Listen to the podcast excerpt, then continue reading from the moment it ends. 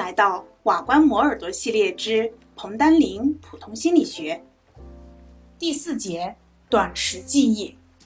短时记忆对信息的保持时间大约为一分钟。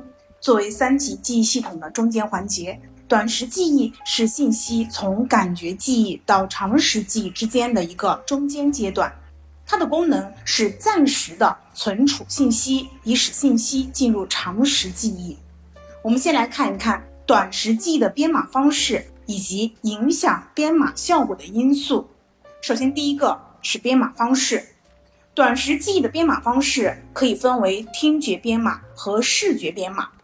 我们通过研究语音相似性对回忆效果的影响，证实了语音听觉编码方式的存在。康拉德在研究当中用视觉方式依次呈现了 B、C、P、T。V、F 等辅音字母，要求被试严格按照顺序进行回忆。结果发现，在视觉呈现条件下，发音相似的字母，比如说 B 和 V，就容易发生混淆；而形状相似的字母之间，E 和 F 很少发生混淆。这说明听觉编码是短时记忆的一种主要编码方式。波斯纳的实验还证明了。记忆的编码方式由视觉编码向听觉编码的过渡。研究者让被试判断两个字母是否是同一个字母，两个字母的呈现方式分别为同时呈现和先后呈现。两个字母的关系分为两种，一种是两个字母的字和形都一样，比如说大 A 大 A，称为同形关系；另一种呢是两个字母的音一样。而形不一样，这个时候就是大 A 和小 a，称为同音关系。结果发现，当两个字母同时呈现时，被试对同形关系的字母反应更快；当两个字母先后间隔一两秒呈现时，被试对同形关系和同音关系的反应时没有差异。根据实验结果，研究者认为。由于同形关系比同音关系具有形的优势，因此只有在依靠视觉编码进行的任务当中才会出现这一优势。由此可以推断，记忆最初阶段存在视觉形式的编码，之后才逐渐向听觉形式过渡。这就是短时记忆的编码方式有两种：听觉编码和视觉编码。第二个。是影响编码效果的因素有哪一些呢？它其实受到了很多因素的影响。第一个呢是觉醒状态，觉醒状态也就是说的我们大脑皮层的兴奋水平，它直接影响到记忆编码的效果。早在1885年，艾宾浩斯通过实验发现，被试在上午十一到十二点的学习效率最高，下午六到八点之间效率最低。这可能与不同时间的不同觉醒状态有关。拉什利用咖啡因与士德宁等兴奋剂提高动物大脑的兴奋水平，促进动物的学习。威克尔格用酒精抑制动物的大脑，动物的学习情况比在正常情况下就要差一些。有一项研究对一天当中记忆广度的变化进行了考察，研究者把一天分为了上午八点。上午十点三十，下午一点，下午三点三十分，晚上九点五个时间点，对三十名被试进行了数字广度测试，结果发现，记忆广度的高峰在上午十点三十分左右，而整个下午都在下降，晚上效率最低。这就是第一个觉醒状态影响着编码效果。第二个是加工深度。加工深度也是影响短时记忆编码的因素。在一项研究当中，主试让两组被试分别对一个词表进行特定字母检索和语义评定任务。在实验前，他告诉每组当中的一半被试，在任务结束后要有一个回忆测试，就是提示组。对另一半被试呢，就不告诉他有回忆测验，就是未提示组。实际上，在任务结束后，都要求两组被试进行回忆测验。结果发现，在特定字母检索任务当中，提示组要比未提示组有更好的回忆成绩，而在语义评定任务当中则没有差异。造成这一结果的原因，就可能是因为语义评定组对于字词的加工深度比较大，因此提示组和未提示组的被试都有很好的成绩，而特定字母检索组在加工水平上比较低，因此只显示出提示组的优势。这就是第二个加工深度。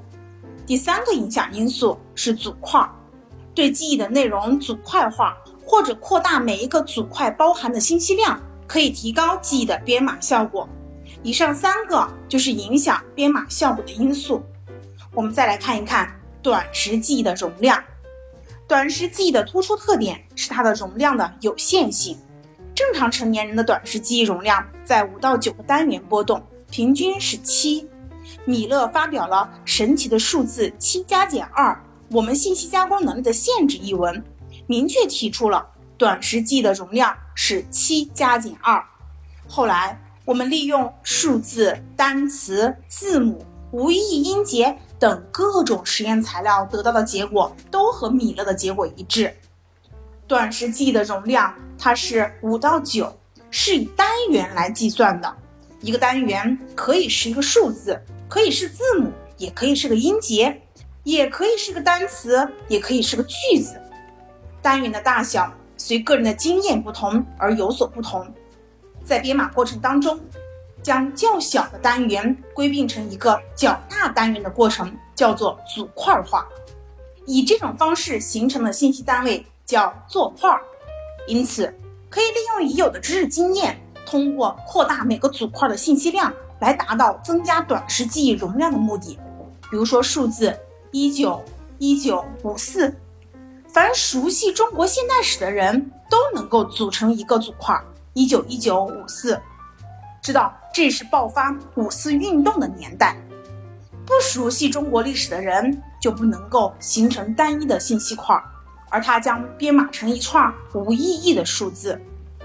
蔡司和西蒙呢，就对象棋大师以及棋手和业余新手棋局的记忆能力进行了研究，结果发现。对一个随机设置的棋局，象棋大师、一级棋手和业余新手回忆的正确率没有差别；而对一个真实的棋局，象棋大师记忆的准确性为百分之六十四，一级棋手为百分之三十四，业余新手就只有百分之十八。研究者认为，之所以产生了这种差别，是因为在真实的棋局当中，高水平的大师和棋手。他可以利用丰富的经验，发现和建立棋子之间的关系，形成组块；而在随机摆放的棋局当中，大师的经验就很难发挥作用了。由此可见，个体的知识经验对组块有着很重要的影响。这就是第二个短时记忆的容量。第三，我们来看一看短时记忆信息的存储和遗忘。首先是复述。复述是短时记忆信息存储的有效方法，它可以防止短时记忆当中的信息受到无关刺激的干扰而发生遗忘。复述又分为两种，一种是机械复述或保持性复述，将短时记忆当中的信息不断的简单重复；另一种是精细复述，它将短时记忆当中的信息进行分析。使之跟我们已有的经验建立起联系。科瑞克和沃金斯的研究表明，只有机械复述并不能加强记忆。研究者让被试听了若干个单词，并要求被试记住其中最后一个以某个特定字母开头的单词。在单词系列当中，有几个以 K 开头的单词，但是实验只要求被试记住最后一个以 K 开头的单词。因此，当被试听到下一个以 K 开头的单词时，就可以放弃前面的那个以 K 开头的单词了。由于在这些以 K 开头的单词之间所间隔的其他单词数不等，因此每个以 K 开头的单词得到复述的机会是不等的。实验结束后，研究者出其不意地要求被试回忆所有以 K 开头的单词，结果发现。对这些以 K 开头的单词的回忆成绩并没有差异，说明简单的机械复述并不能产生较好的记忆结果。蔡司等人曾报告了一个叫做 BF 的个案，他可以回忆八十个数字。进一步的研究发现，BF 原来是一名长跑运动员，因此呢，他就将那些随机数字组成了各种长跑距离所需要的时间。例如，他把三四九二五六一四九三五记作了三分四十九秒二跑一英里，五十六分十四秒跑十英里。九分三十五秒慢跑两英里，这样，他通过和常识记忆建立联系的方法，将无意义随机数字转化成了有意义的便于记忆的组块。由此说明，精细复述是短时记忆存储的重要条件。这就是我们说到的复述。我们再来看一看短时记忆的遗忘进程。短时记忆的容量有限，存储的时间也很短暂。在没有复述的情况下，短时记忆可以将信息保持十五到三十秒。皮特森等人呢，在实验当中就要求被试记住以听觉形式呈现的三个字母。为了阻止被试进行复述，在呈现字母之后呢，马上就让被试对一个数字进行连减三的计算，直到主试发出信号，再回忆刚才呈现的三个字母。结果发现。被试回忆的正确率是从字母呈现到开始回忆之间的时间间隔的递减函数。当时间间隔为三秒时，被试回忆的正确率达到了百分之八十；当时间间隔延长到六秒时，正确率迅速下降到了百分之五十五；而延长到了十八秒时，正确率就只有百分之十了。这个实验说明，短时记忆信息存储的时间很短，如果得不到复述，就会被迅速遗忘。这就是短时记忆的遗忘进程。那短时记忆的遗忘到底是干扰还是消退呢？短时记忆的信息啊，在得不到复述的情况下，很快就会被遗忘。是什么原因导致了呢？一种观点呢，就认为短时记忆的遗忘是由于信息痕迹的自然消退；另一种观点呢，就认为遗忘是由于短时记忆当中的信息受到了其他无关信息的干扰。沃和诺尔曼他就利用一个记忆巧妙的实验，将消退和干扰这两个因素分离开来了。他们让被试听由若干个数字组成的数字序列，在数字序列呈现后，伴随着一个声音信号呈现一个探测数字。这个探测数字曾经在前面出现过一次。被试的任务呢，就是在回忆在探测数字后边它是什么数字。从回忆数字到探测数字之间是间隔数字，呈现这些间隔数字所需要的时间呢是间隔时间。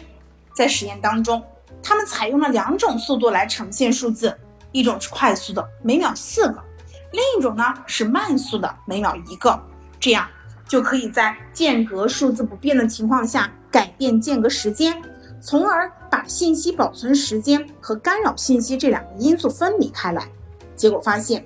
在快慢两种呈现速度下，被试的正确回忆率都随间隔数字的增加而减少，而不受间隔时间的影响。这一结果支持了干扰说，说明了短时记忆的遗忘主要是由干扰引起的。这就是我们学到的短时记忆是怎么遗忘的。那最后我们再来看一看短时记忆是怎么来进行信息提取的呢？短时记忆的信息容量不大，初看起来呢，我们从短时记忆当中提取信息应该比较简单。但是斯滕伯格的研究表明，情况比预料的要复杂的多。斯滕伯格在实验当中给被试呈现了一到六个不等的数字系列，比如五二九四六，之后马上再呈现一个探测数字，要求被试判断探测数字刚才是否出现过，并做出肯定。或否定的反应，比如说，如果探测数字是九，就做肯定反应；如果是八，就做否定反应。用被试的反应时间作为指标。斯滕伯格预测，短时记忆当中被试对于项目的提取有三种可能的方式。第一种是平行扫描，平行扫描是指同时对短时记忆当中保存的所有项目进行提取。如果是这样的，无论在短时记忆当中保存的项目有多少，提取的时间都应该是一样的。第二种是自动停止系列扫描。自动停止系列扫描是说的对项目逐个进行提取，一旦找到目标就停止查找。如果是这样的，那么在短时记忆当中保存的项目就越多，反应时就会越长。另外，由于找到目标项目的搜索不需要再对剩余项目进行搜索了，因此肯定判断的反应时要比否定判断的反应时要短。第三是完全系列扫描。完全系列扫描说的是对于全部项目进行完全的检索，然后再做出判断。在这种提取方式下，反应时仍将是项目长度的函数，但由于肯定判断和否定判断都要对全部项目进行搜索，因此它们应该具有同样的反应时。这就是短时记忆的提取方式有三种。最后，我们再来看一看工作记忆。从二十世纪七八十年代以来，巴德利等人主张用工作记忆的概念扩展短时记忆的概念。工作记忆说的是在信息加工过程当中，对信息进行暂时存储和加工的容量有限的记忆系统。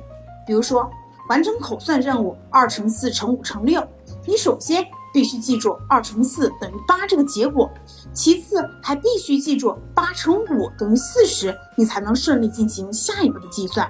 这里八和四十就存储在了工作记忆当中。假如工作记忆出了问题，记不住八和四十，就不可能完成上述的计算任务。从这个例子可以看出，工作记忆是一种当前工作状态的记忆，它短暂的存储了当前信息，还对这些信息进行了加工。巴德利等人认为呢，工作记忆并不是一个单一的成分，而是由多个成分组成的加工系统。它包括了语音环路、视觉空间模板、情境缓冲器和中央执行系统四个成分。不同的成分具有不同的功能。语音环路用于处理以语音为基础的信息，比如说阅读课文、听他人讲话，都会涉及到语音环路。语音环路又由两个部分组成。分别是语音存储和发音复述过程。语音存储保存语音的信息，保存的时间非常短暂，大约两秒之内就会衰退。发音复述是说的通过复述让语音信息保持下来，它也有助于把视觉形式的信息转化为听觉形式的语音信息，从而呢让它进入了语音存储。语音环路的成分得到了许多实验的支持，比如说。康拉德等人就发现，对语音类似的刺激，它的回的效果差，就证明了语音存储装置的存在；而磁场效应就证实了发音复述过程的存在。比如说，当磁场从一个音节增加到五个音节时，复述花费的时间也相应的增长。因此，在给定的时间内，复述的次数会减少，回忆量就会降低。这就是语音环路。第二个，我们来看一下视觉空间模板。视觉空间模板呢，它是用于处理视觉的和空间的信息。信息可以直接进入视觉空间模板，也可以以表象的方式进入空间模板。比如说，你看到墙上一幅风景画，这幅画呢就直接进入了视觉空间模板。如果你闭上眼睛，从记忆当中产生画的表象，那么这一信息是间接进入了空间模板的。干扰范式呢，就为视觉空间模板的存在提供了实验的证据。在这种实验范式当中，比较被试在不同类型的干扰条件下执行主任务操纵成绩上的差异。研究发现，当次任务为言语任务时，它选择性的干扰了言语任务，不干扰空间记忆；而当次任务是空间任务时，它选择性的干扰了空间记忆，不干扰言语记忆。这是第二个空间模板，第三个是中央执行系统。中央执行系统呢，是一个注意资源有限的控制系统，是工作记忆当中最重要的成分。它的功能主要就是协调语音环路和视觉空间模板的活动，注意资源的分配跟控制，选择性的注意以及转换策略。如果言语的信息存储在语音环路当中，视觉和空间的信息存储在视觉空间模板当中。那么，在哪里把视觉信息、空间信息和言语信息整合在一起，进而解决问题呢？巴德利就认为，情景缓冲器就是一个用来整合视觉、空间和言语信息的一个成分。它是一个容量有限的空间，用于整合来自语音环路和视觉空间模板的信息。情景缓冲器是跟常识记忆相连的，这就是第四个情景缓冲器。工作记忆容量的测定方法很多，其中一个常用的方法就是阅读广度的测验。